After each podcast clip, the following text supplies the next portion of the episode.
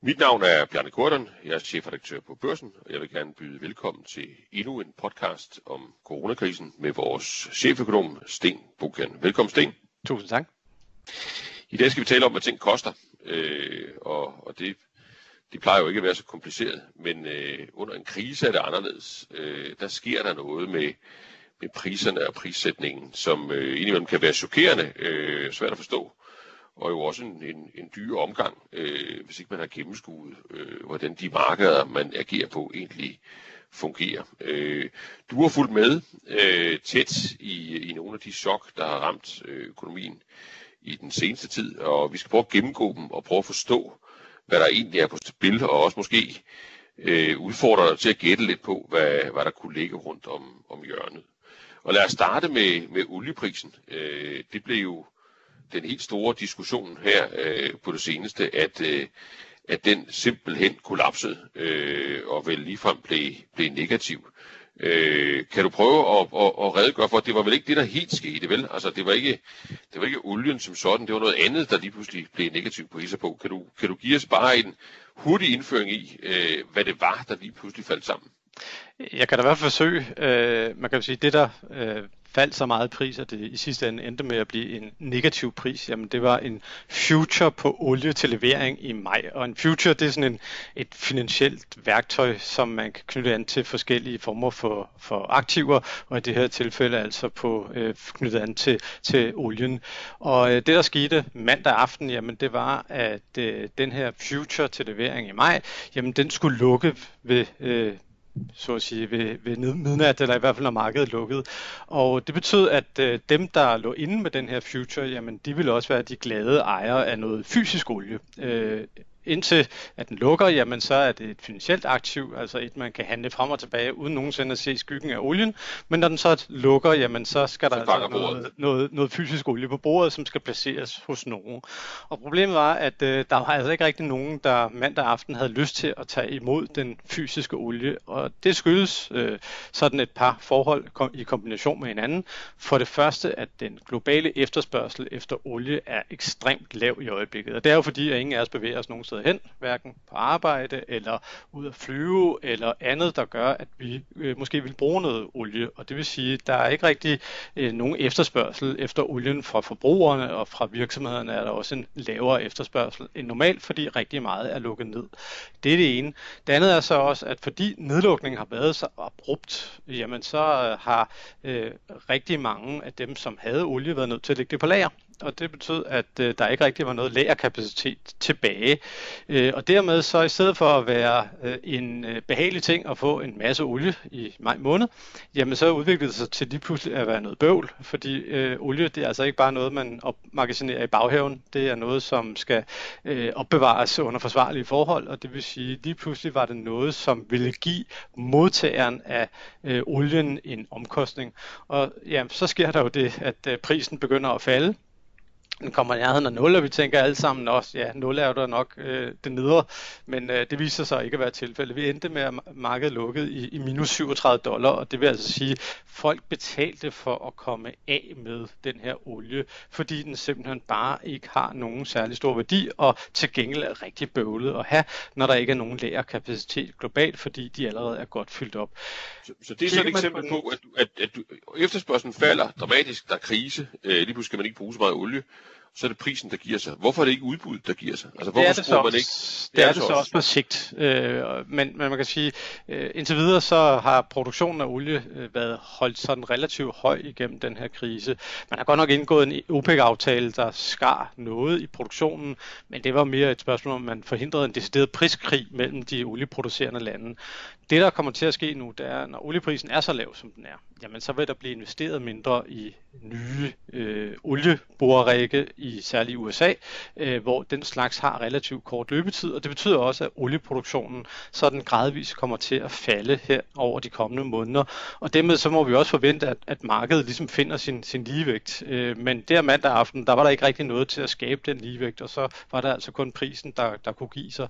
Det, der så kan være, være det paradoxale, det er jo, at, at den her, hvad skal vi sige, udbudsreduktion, jamen den kan så måske give problemer den dag, når vi skal starte op igen med økonomien. Det kan godt gå lang tid, men på et eller andet tidspunkt, jamen så skal vi jo i gang igen, øh, og øh, jamen så kan der jo så mangle noget udbud i markedet, og derfor så det, der meget vel kan komme til at ske, jamen det er, at vi får både en, hvad skal vi sige, meget volatil tur ned, en meget svingende tur ned, men også en, en, en tur op igen på et eller andet tidspunkt, når verdensøkonomien kommer i gang igen, fordi det er jo stadigvæk sådan, at det store del af verdensøkonomien er meget olieafhængig, selvom vi taler meget om det grønne, så er der jo altså rigtig mange dele af verdensøkonomien, som ikke kan undvære olien, og det vil sige, når verdensøkonomien på et eller andet tidspunkt kommer ud på den anden side af corona, jamen så kan der være nogle øh, noget bøvl i retning af et stigende prispres, men lige nu og her, ja, så er det det modsatte. Det skal dog sige, at hvis man sådan ser på, hvad en olietønde til levering her nu, altså spotprisen ligger på, og specielt i Europa, jamen, så er den altså langt fra 0. Den er på 20-21 dollar tønden i øjeblikket.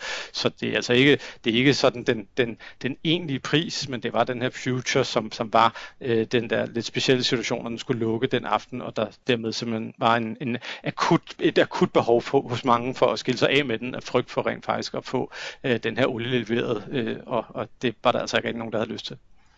Så dit forsigtige gæt, det er, at, at, at øh, vi får ekstreme prisfald, lige fra negative priser på grund af krisen, og vi kan, at vi kan ende med at se en bagside, hvor vi får lige så, næsten lige så ekstreme øh, øh, udvikling i den anden retning, altså prisstigninger, øh, når vi er ude af krisen igen. Øh, I virkeligheden, fordi man ikke kan få efterspørgsel og udbud til at tilpasse sig hinanden. Ja, og fordi øh, der, det, det hele udvikler sig jo meget mere abrupt end normalt. Normalt så vil det jo være sådan, at efterspørgselen falder af en eller anden årsag, en økonomisk krise eller hvad ved jeg, men det sker trods alt sådan nogenlunde øh, sådan i et tempo, som, som markedet kan tilpasse sig.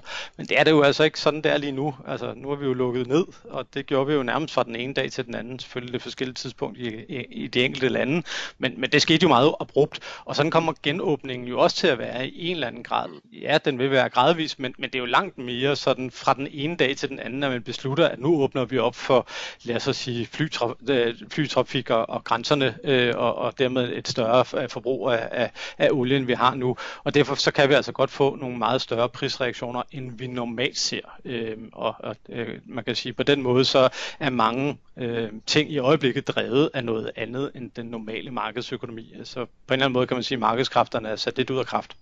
Ja, så får man jo brug for, for sådan nogen som dig øh, til at, at pejle i, hvad, hvad det så er for nogle kræfter, der driver. Men lad os prøve at gå videre til et, øh, til et andet øh, marked, som rigtig mange mennesker holder øje med, boligmarkedet. Øh, øh, det er jo normalt noget, der bevæger sig i en, øh, en krise, også i en højkonjunktur. Øh, vi har haft en, en diskussion her på det seneste om, øh, om Realkredit Danmark, altså om, om den finansielle sektors krav til, hvor, hvor forsigtig man skal være, hvor meget opsparing man skal have med, når man vil købe en, en bolig. Det er strammet op øh, i, i forlængelse af en, en frygt for, at priserne vil, vil falde.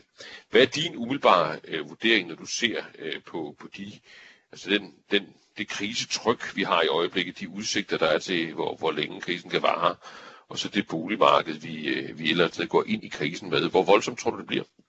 Altså man kan sige, at vi går ind i krisen med et boligmarked, som i den brede forstand parcelhusmarkedet nok var i rimelig fornuftig balance. Øh, til gengæld lejlighedsmarkedet var dyrt, og, og dermed også med en risiko for, at det var for dyrt. Øh, det er sådan udgangspunktet. Og så har vi jo fået en krise, som er meget, meget svær at, og sådan helt at, at, at, at få hånd om. Og derfor det, der sker lige til at starte med, ja, det er, at der ikke er nogen omsætning i markedet. Øh, jo, der vil selvfølgelig være nogle enkelte handler, og øh, der vil også være noget afløb af nogle aftaler, der blev indgået inden corona for alvor ramte, så øh, vi kommer sandsynligvis stadigvæk til at se en del handler den kommende tid, men, men rigtig mange, både sælgere og købere, vil holde sig rigtig meget tilbage. Og dermed er det også svært at sige, hvad prisen egentlig bliver på boliger sådan den kommende tid, fordi vi har ikke rigtig nogen handler at så at sige fastlægge prisen ud fra. Mere grundlæggende kan man så sige, at hvis vi får en, en lang krise, jamen så vil det gå ud over boligmarkedet det gør lange kriser, øh, fordi øh, det betyder, at vi bliver bekymret for vores jobsikkerhed, og hvis vi er bekymret for vores jobsikkerhed, jamen så køber vi altså ikke lige et aktiv til en 2, 3, 4, 5, 6 millioner kroner, alt afhængig af, hvor man kigger hen i landet, øh, så holder man igen og prøver at indrette sig på at, at nøjes med det, man nu måtte have. Der kan selvfølgelig være nogle nødvendige handler, men, men, men grundlæggende set, jamen så vil der være øh, et, et nedadgående pres som følge af en krise. Men der er jo så den trods alt afgørende forskel fra øh, finanskrisen, som jo bød på ret store prisfald på boliger, at øh, vi har ikke fået nogen rentestigning den her gang. Mm. Øh, I finanskrisen var det jo sådan, at i sådan indledningen af finanskrisen, jamen, så steg renten altså rigtig meget. Øh, og det var en del af årsagen til, at boligmarkedet knækkede helt over, og i Københavnsområdet, ja, der faldt lejligheder jo med, med cirka 40% i pris. Det kommer det næppe til at være den her gang. Så det er mere drevet af realøkonomien, altså at folk er mere usikre, og at nogen mister deres job. Og det er en pil nedad. Vismændene har vurderet op til en 11-12 procent. Øh, det bud er selvfølgelig utroligt usikkert, og det kan også blive mildere end det, men, men foretegnet kan vi nok også være, kan vi nok godt tillade os at være ret sikre på, og nok med den største pil nedad i, i de områder, der i forvejen var dyre, og det vil sige, det er i, i storbyområderne, fordi der er det hele sådan spændt øh, til det yderste i, i udgangspunktet. Så ejerlejligheder i København Ja, ejerlejlighed i København kan man sige, alt andet lige øh, har nok ikke øh, så, så, så fantastisk godt af en, en coronakrise. Men det er klart, der er hele tiden underliggende efterspørgsel efter boliger i storbyer, så det kan godt være, at det sådan umiddelbart ikke ser så skidt ud, men, men underliggende så tror jeg, at, at der vil der være en, en, er der grund til en vis bekymring for, at prisfaldene kan blive noget større end for markedet som gennemsnit, fordi priserne var så høje, som de var, da vi gik ind. Og så har vi jo så det her med kreditstramninger, eller øh, i det eksplicite tilfælde, at Realkredit Danmark nu kræver en, en større udbetaling, men jo nok også uden at det dog er artikuleret, at de andre banker og realkreditinstitutter også, det, øh, også gør noget af det samme, uden dog at sige det, øh, jamen det tenderer jo selvfølgelig at øge risikoen for, at priserne falder. Øh, fordi hvis man kræver større udbetaling, jamen så er der færre, der kan være med. Øh, og så kan man sige, at det er rimeligt eller urimeligt. Tja, det kommer jo lidt an på øjnene, der ser Øh, man kan jo sige, det ville være ret dårligt råd, hvis du spurgte mig, om du skulle købe en bolig, og jeg regnede med, at boligpriserne skulle falde med 10%, og jeg så sagde til dig, at du kan godt låne øh, 95% af boligens værdi. Øh, det ville jo være virkelig tavligt af mig at sige til dig, fordi så ville jeg jo fortælle dig, at det var fint for mig, hvis du var insolvent, og det er ikke fint for dig. Øh, det kan godt være, det er fint for mig, men, øh, men, men, øh, men man kan sige, øh, så, så spørgsmålet er selvfølgelig, om, om det er den rigtige måde at kommunikere det på, men og, og, og man kan undgå det på en eller anden måde, men helt grundlæggende, jamen, så må vi jo sige, at hvis priserne skal falde 10%, som blandt andet vismændene jo i hvert fald åbner for, at der er en risiko for, ikke at de siger, at det sker nødvendigvis, for det er der ingen, der ved, øh, jamen, så, så skal man måske også være mere forsigtig uanset om ens realkreditinstitut beder en om at være det, øh, simpelthen fordi, at, at, øh, at øh, man ikke har lyst til at være teknisk insolvent, det er ved Gud ikke nogen sjov ting. Øh, og, og, men, og men, det, men som makroøkonom, altså vismændene siger 10, 10 eller op til 10 procent, mm. øh, og, og det er jo selvfølgelig enormt svært at, at, at spå om. Man ville jo være en rig mand, hvis man kunne. Men, men, men fra et makroøkonomisk perspektiv, hvis du, hvis du lytter til det, der bliver sagt om krisens varighed for nogle af de, de sundhedsmæssigt sagkyndige, altså et år, måske op til to år, øh, og, og oven i det ligger øh, en tendens til kreditstramninger, hvor nogen, nogen ser det højt, og andre måske bare gør det i, i praksis. Øh, er vi så på den høje eller den lave side af 10 procent, sådan ud for, ud fra dit skøn? Jeg tror 10 procent er egentlig ikke noget, er egentlig ikke noget dårligt bud, forstået på den måde, at vi har trods alt ikke fået det her rentesmæk oven i hatten. Og kreditstramninger, jamen dem havde vi altså også sidste gang øh, altså under finanskrisen. Det kan godt være, at uh, Realkredit Danmark dengang ikke sagde, at de fordoblede udbetalingskravene, men det gjorde de, øh, eller noget tilsvarende. Øh, og der kan man sige, der faldt priserne i, i gennemsnit med 20 procent. Øh, så jeg tror, at det her det bliver mildere end finanskrisen, også fordi det ikke har sit afsæt i, i, finansiel, i finansielle forhold, men med kæmpe stor, øh, hvad skal vi sige, usikkerhed. Men, og, med hensyn men på den, med den præmis, at renten stadigvæk bliver ja. øh, nede i det her meget lave Det kan vi jo selvfølgelig ikke vide, om den gør, men det der jo trods alt på nuværende tidspunkt ikke noget, der indikerer, at den ikke gør. Den steg en periode i starten af krisen, og realkreditrenten ret kraftigt, fordi øh, ja, finansmarkederne havde svært ved at finde deres ben at stå på, men er så faldet tilbage på et niveau, der ligger i nærheden af, hvor det lå ved indgangen til året i år. Så man kan sige, renten tilsiger ikke noget i sig selv. Det er det reelle økonomiske, det er usikkerheden, der gør, og det tror jeg bestemt trækker i retning af lavere priser, men nok også mindre, end vi så under øh, finanskrisen, fordi det er en lidt anden type krise.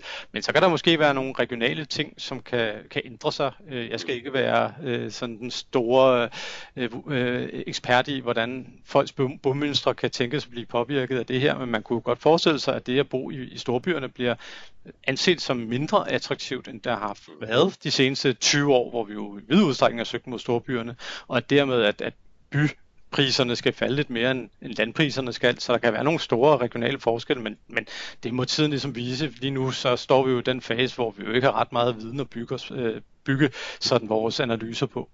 Nej. Men det vil sige, at et boligmarked, som du i virkeligheden ser som, som umiddelbart mere velfungerende øh, i, i forhold til, at, at, at prisen faktisk afspejler forskydningerne i, imellem udbud og efterspørgsel og relativt. Ja, ja, ja. Altså, jeg, jeg tror, man skal være opmærksom på, at for det enkelte hus, hmm. der kan det være enormt svært at finde den rigtige pris øh, fordi ja. der ikke er ret mange købere i markedet. Og det vil sige, at øh, hvis man skal, skal hurtigt af med sit hus, jamen, så kan det meget vel være, at man skal... Så er det ikke 10 procent? Øh, nej, så kan det godt være, at det ikke er 10 procent, vi taler. Øh, mens hvis man øh, agerer som de fleste, hvor man har en vis tålmodighed, jamen så kan det godt være, at det er der, vi sådan ender for, for, for gennemsnittet af, af landet, men, men det vil jo selvfølgelig være med meget store øh, regionale forskelle, det er der ingen tvivl om, og, og, og igen med meget stor øh, udsving i forhold til den enkelte ejendom, som vil være meget afhængig af, hvad det er for en, øh, han har sagt både geografi, men også tidshorisont, man opererer på. Så os tage det tredje store marked, øh, som jo faktisk ser ud til at have det øh, i virkeligheden tror jeg for mange mennesker overraskende godt, øh, nemlig aktiemarkedet, øh, som jo tog sig nogle dyk, øh, men som jo så også er, er kommet tilbage, øh, ikke for alle aktiers vedkommende, men, øh, men sådan øh, bredt øh, betragtet. Øh, hvis man sådan klør sig i håret og tænker over, hvad der foregår der, er det så et velfungerende marked lige i øjeblikket, som, som du ser det? Og hvad er det for nogle faktorer, der har, der har drevet det op igen i, i virkeligheden jo i takt med, at krisen er blevet dybere og mere alvorlig, når man kigger på, på andre nøgletal, altså vækst, arbejdsløshed øh, og også jo de sådan sundhedsmæssige udsigter. Altså jeg vil sige, jeg har været overrasket over, hvor hurtigt aktiemarkedet er, er kommet tilbage, og jeg er også bekymret for, om det øh, også kan komme til at falde tilbage igen til nogle af de niveauer, vi så øh, i løbet af, af marts, øh, eller noget, der smager derhen af. Men helt grundlæggende set, så kan man jo sige, at aktiemarkedet kigger fremad. Øh, og øh, vurderingen i markedet, jamen det er, at øh, det her det bliver en, en relativt kortvarig krise. Og den vurdering bliver jo så styrket af, at øh, aktie ejerne, jamen de jo altså også ser ind i en verden, hvor centralbankerne øh, i vid udstrækning blander sig i, hvordan de finansielle markeder fungerer. Øh, og det gør de jo via både at sætte renterne lavt, men også ved at oversvømme økonomierne med, med kontanter, øh, altså lave store øh, kvantitative lettelser. Og det gør, at aktiemarkedet øh, er, har kunnet stige på, på meget kort tid igen, og vi næsten er tilbage på det niveau, som vi havde ved indgang af året. Øh, og, og det kan man sige, at det er sundt eller ikke sundt, tja, øh, jeg forstår godt, hvorfor centralbankerne gør, hvad de, hvad de gør, og det er også det rigtige at gøre, men jeg er ikke sikker på andet end, at, at der vil være nogle, der er stadigvæk en stor risiko for tilbagefald, og der vil også være nogle virksomheder, som kommer i virkelig dybe problemer, som måske ikke er afspejlet i de nuværende aktiekurser, fordi jeg tror, at noget af det, der kommer til at ske i den her krise, det er også, at vi, vi skal ændre på nogle ting. Øh, efterspørgselssammensætningen skal ændres. Øh, vi kommer nok også til at ændre produktionsmetoder, altså øh, fokus på forsyningskæder og andet bliver en, en helt anden. Og det betyder, at nogle virksomheder vil klare sig rigtig godt, men andre ikke vil gøre det. Øh, og det gør også, at, at man skal som investor i hvert fald være, være ret opmærksom på de faresignaler, der må være for de enkelte aktier, som man er i besiddelse af, hvis man har investeret, fordi øh, der er altså stadigvæk en, en meget stor usikkerhed derude, og, og som du også selv har haft nævnt på gangen, jamen så kan den sundhedsmæssige del af det her jo altså sagtens være noget, der varer et år mere, øh, og måske også mere end det, fordi vi jo indtil videre desværre jo altså ikke har fundet nogen øh, hverken kur eller vaccine, og den ene kur, man jo havde sat øh, ret høje forventninger til, øh, jamen den viser jo ikke at virke, i hvert fald ikke ifølge de første studier, så må vi håbe, at, at der, der kommer noget andet, men, men, men vi må sige, der er ikke noget, der tyder på en, en medicinsk mirakel, der står og, og, og trykker sig på. Og, men, og men lad os lige holde fast i det, altså, hvis, hvis, øh, og det er jo ikke fordi, at vi ved det, men, men hvis vi nu lægger til grund, hvad, hvad Sundhedsstyrelsen skriver, hvad, hvad Angela Merkel blandt andre har, har sagt, altså at øh, Jamen det er, det er et, altså året ud, måske mere, øh, måske endda to år. Altså centralbankerne skal, skal man som, som investor lægge til grund, at de holder kursen på det her. De bliver ved med at holde hånden under aktiemarkedet i, i det omfang, vi har set øh, i krisens første fase. Er det sådan en, er det sådan en præmis, man kan tillade sig at, om ikke regne med, så i hvert fald anse for at være sandsynlig. Ja, jeg tror du godt, du kan regne med, at centralbankerne kommer til at være så aggressive, som de nu kan tillade sig inden for de rammer, de nu opererer i, øh, hvis det her bliver en krise, der trækker ud. Øh, de har ikke sådan som sådan nogle begrænsninger på, hvad, hvad, hvad, hvad, hvad de kan tillade sig. Opkøbsprogrammerne kan næsten være en hvilken som helst størrelse, og, og, og øh, det er jo mere et, et spørgsmål om, om, om man synes, de giver nogle bivirkninger, end der er nogle sådan fysiske forhindringer for det.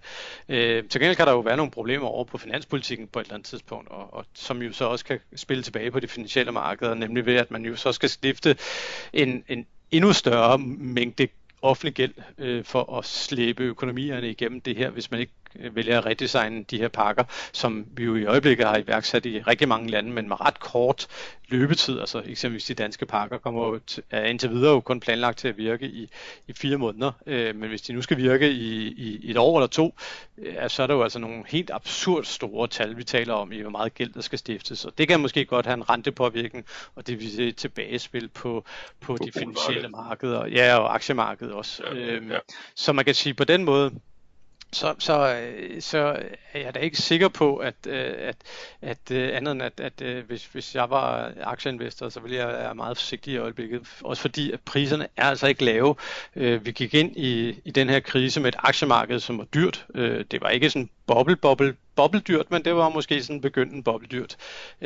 og det vil sige, at vi nu er tilbage på det niveau, eller i hvert fald nærheden, jamen det indikerer da i hvert fald, at, at det er dyrt igen, og dermed altså også, at man skal gå med en vis forsigtighed, hvis det er det marked, man har lyst til at kaste sig ind i. Der er ikke sådan, at man kan, kan samle et eller andet billigt op på de nuværende niveauer. Øh, det har man måske kunnet der i, i slutningen af marts, øh, men, men lige nu, jamen, så er priserne bare ret høje, og det vil sige, at man skal være ret sådan omhyggelig i udvælgelsen af de aktier, man investerer i, hvis man hvis sådan vælger at satse yderligere i den retning, øh, udover hvad man allerede har haft gjort.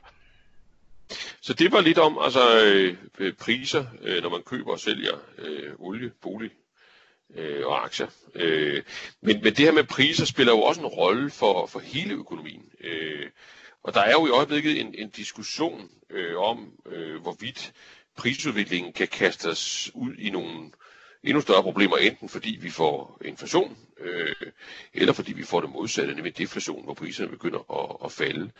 Kan du prøve at forklare os øh, de to risici, hvor, hvor, hvor store de er, og hvad for en, der er, er størst?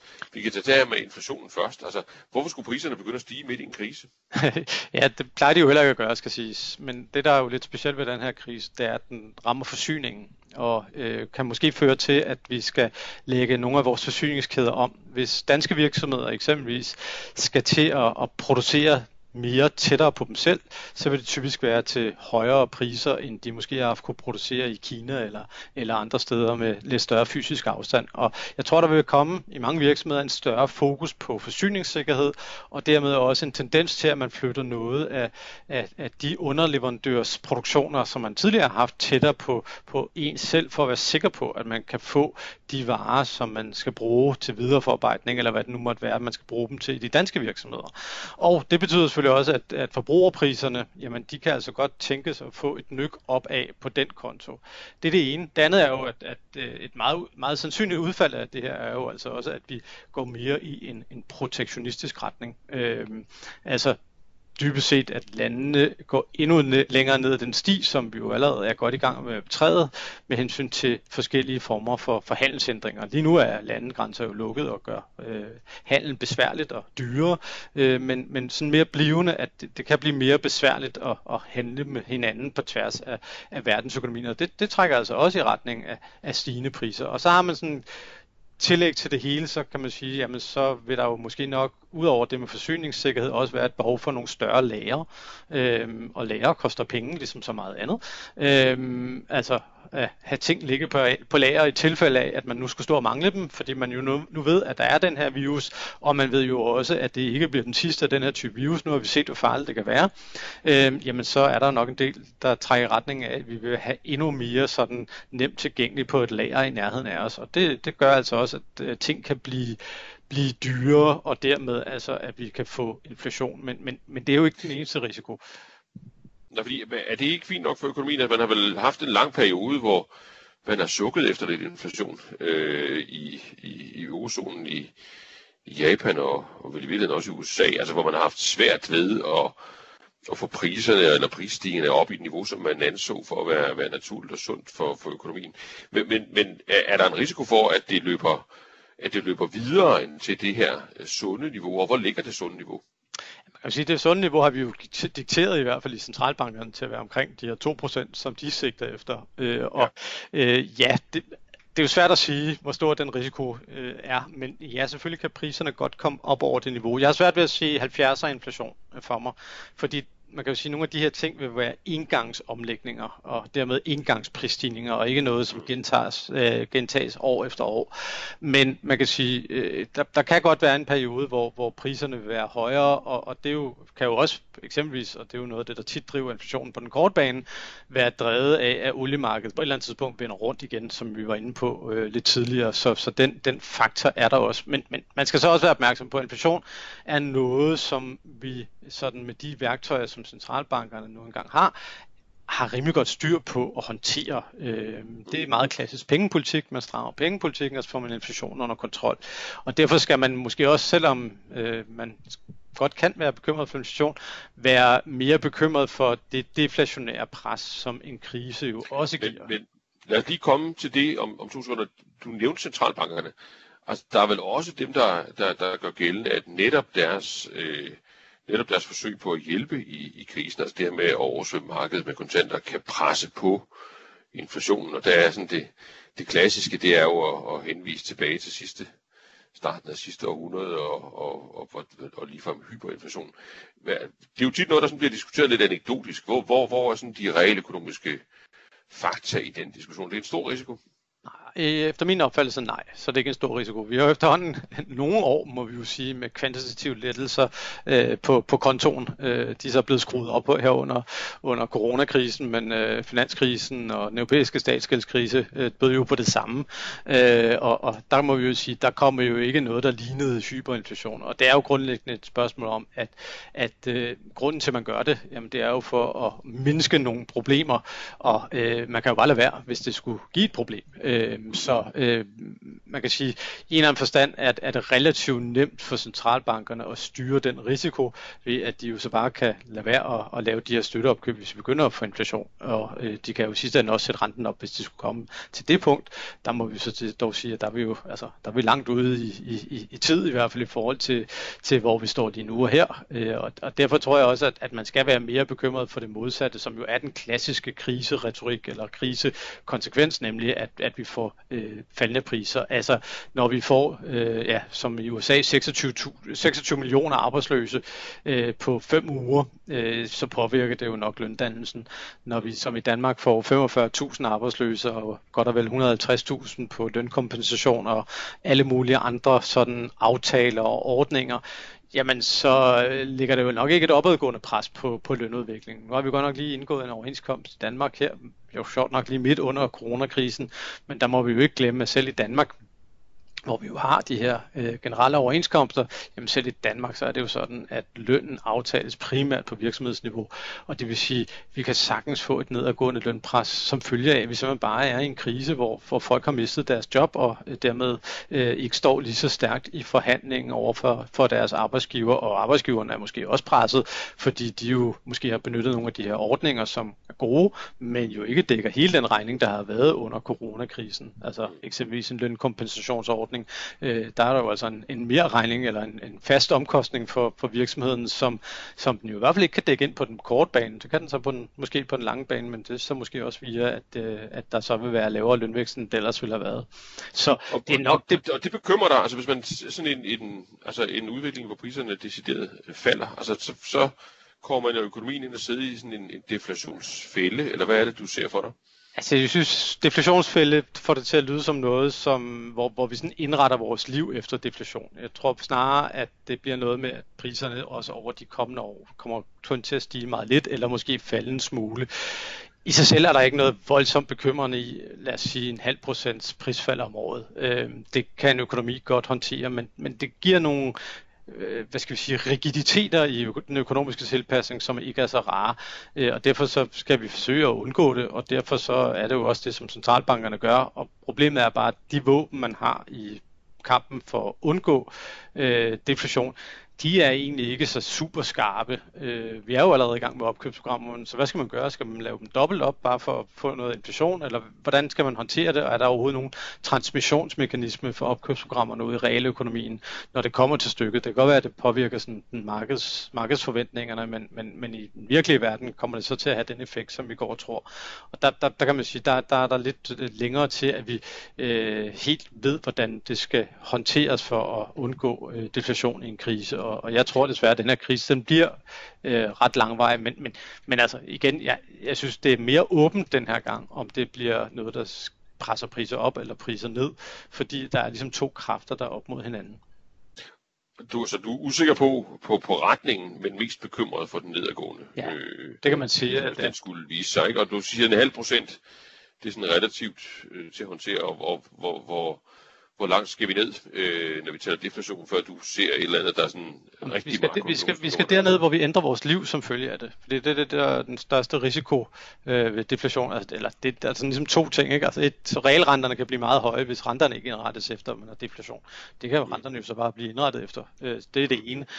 Det andet er så, hvis vi sådan ændrer vores liv som følge af, at priserne falder, altså udskyder forbrug og investeringer, fordi vi hele tiden ved, at, at ting bliver billigere, ja, så er der heller ikke meget godt tjent ved det. Øh, så er det svært at få gang Er der overhovedet noget, der minder om data på, hvornår den mekanisme sætter ind? Nej, det, det tror jeg ikke, der er nogen, der kan sige med sikkerhed, og man skal jo også huske på, at vi har jo været vant til at leve i deflation for nogle vares vedkommende, havde nær sagt i hvert fald hele min levetid. Altså det fjernsyn, som min mor købte, da jeg var øh, 13-14 år. Øh, det kostede 3.000 kroner og var øh, virkelig ringe, og øh, øh, havde nær sagt, tror jeg ikke engang, det havde en fjernbetjening, øh, og i dag kan du få et øh, ganske stort og øh, meget fint fjernsyn øh, for øh, 2.000 kroner. Øh, det vil sige, øh, der er vi jo vant til deflation øh, gennem ja, stort set hele mit liv, øh, og, og sådan er det jo med mange øh, varer, vi i realiteten har, har øh, i vores øh, private økonomi. Øh, så, så det med deflation, det er jo ikke noget, som på den måde rykker på alt på én gang, men det er klart, at hvis vi får sådan virkelig faldende priser, jamen, så vil det selvfølgelig også påvirke vores adfærd, og hvis det er bredt,